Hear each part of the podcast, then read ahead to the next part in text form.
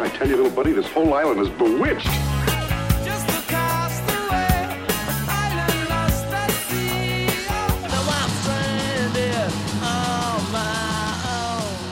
Welcome to this bonus episode of Sound Opinions. I am Greg Kot, my co-host Jim DeRogatis, and if you want to be the first to hear our bonus podcast, become a Sound Opinions member on Patreon. And you're going to want to be a member on Patreon to get these bonus podcasts because we get to talk about records that we don't have enough time to assess and appreciate on the regular show. So we've created this bonus podcast specifically to bring an extra record with us each week to the desert island. Jim, uh, you want to give us a hint on what you're going to do as a DIJ this week? I will, Greg. I will be talking about a band that recorded for four of the coolest indie labels in the indie rock firmament, but rarely even wrote its own songs. In fact, was I think three recordings into its career before we got an original. And what a memorable name! That's not the song I'm going to play. Hot Dog. Watch me eat. can you name the band? I bet you can't. I can't. All right, good. I can't wait Good, to find good. out who it is. Stump the Kot. All right, we're going to hear more about that in a minute on Sound Opinions.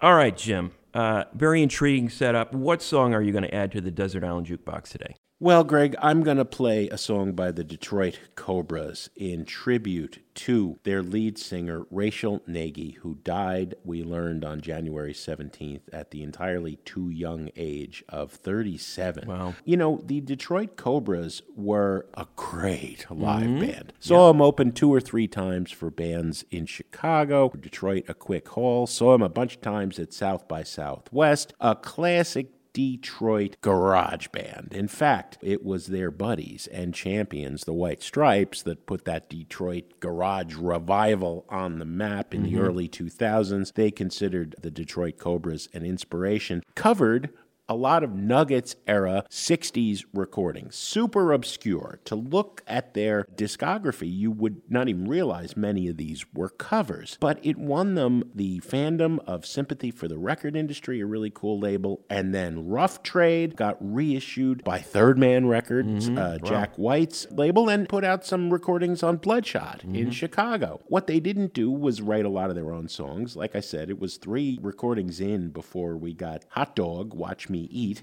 Um, but Rachel Nagy was such a personality on stage. She had formed the band with her guitarist partner, Mary Ramirez, and then lots of people came and went over the years, right? They never had that one record that took off and provided a sort of left field hit. They were a live band, bringing that sense of Motown R&B, soul, swing, groove, funk into garage rock, right? That's the mm-hmm. classic Detroit formula. From the MC5 to the White Stripes. And the intensity that they displayed on stage was really what it was all about. This is not to say the recordings don't have great moments. They all do. I'm going to play one from their debut album, Mink, Rat, or Rabbit was the first record. Came out in 1998. I think that's Rachel kind of talking about, you know, what am I? Is there the sophisticated mink coat, the lowly rat, the wily uh, rabbit? The song is called Bad Girl. I'm a bad girl. But I'm too good for you. I mean, that is her attitude in a nutshell. It's a great, timeless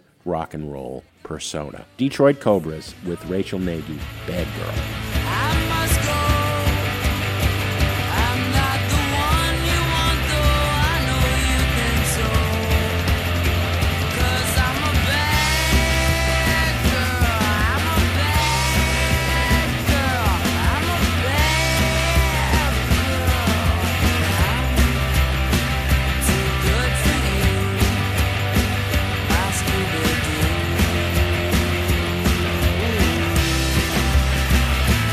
Bad Girl.